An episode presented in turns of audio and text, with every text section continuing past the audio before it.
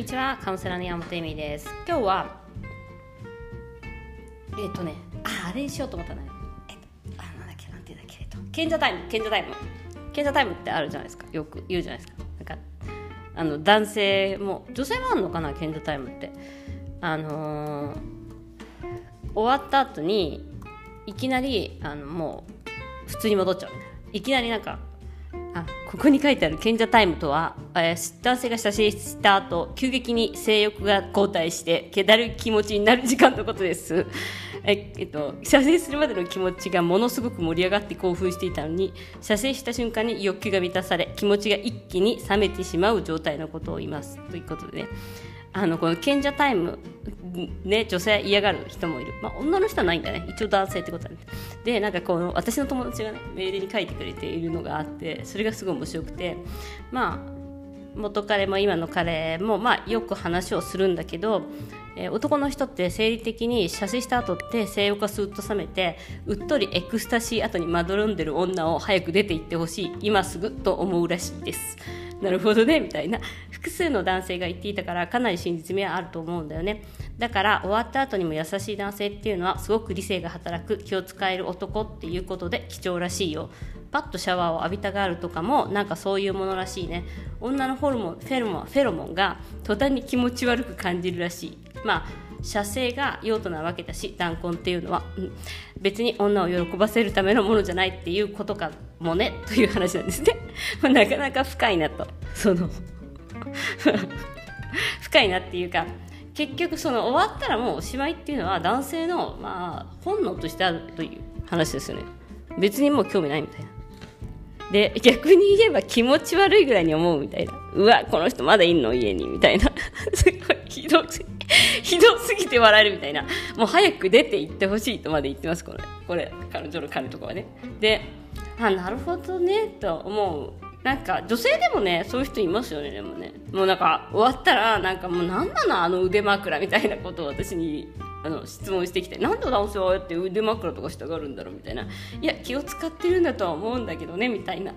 でもあの女性ももう終わったら出て行ってほしいっていう人もいるっていう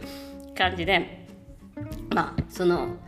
もうこれ何本能だからやっぱりさセクシャリティっていうセックスはさあの動物がやるんだったらそれでおしまいでもいいけどやっぱりカルチャーがある文化のあるものなんだなって思うね。だからそのいやに男の何何本能本性っていうのはこういうもんなんだじゃなくて愛し合う2人っていうのは文化で作られているものだからその後に女性が気分が良くなるんだったら、えっとまあ、その一一瞬にしてシャワーに浴びに行くとかそういうのやめた方がいいんじゃないのっていう話ですよね。今日そのであのそうですねだからあのセクスは文化であるっていうことと、まあ、あと、まあ、男性器っていうのは射精が用途なわけで別に女を喜ばすためのものではないっていう、まあ、これも深いなと思ってまあそうやねそうやね。まあまあまあまあまあまあまあ喜ばせられない人もいっぱいいるしねみたいな。話。とまあまあだから同じ用途があるものだとしても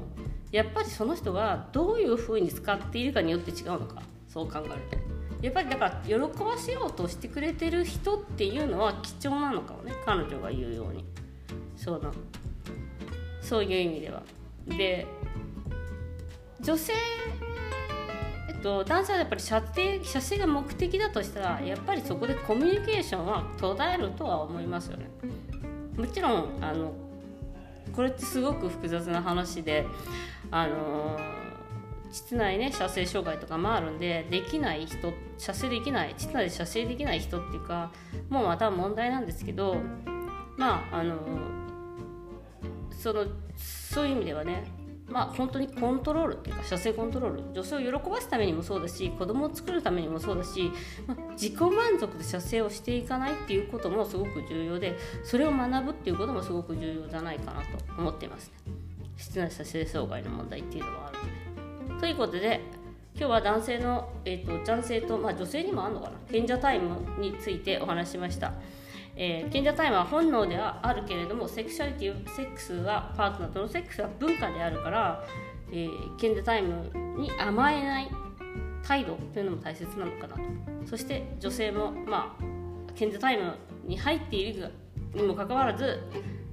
まあ、優しくしてくれる男性は貴重な男性ということで、まあ、そこでさでもさある意味リトマス紙みたいな感じでさ男性のその,、まあ、そのやっぱ本能と本能のぶつかり合いみたいなところがあるわけじゃん。その射精とかって本能として。あの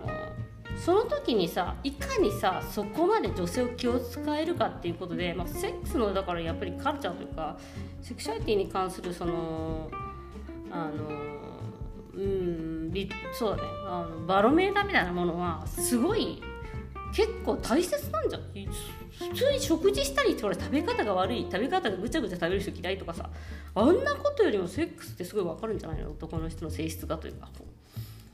ま出るよねだからね。本性がねそこにっていうことでした。ということで今日は賢者タイムそして室内差し障害そして男の人の本性はセックスに出るんではないかという話をしました、えー、ご視聴ありがとうございます。ではまた。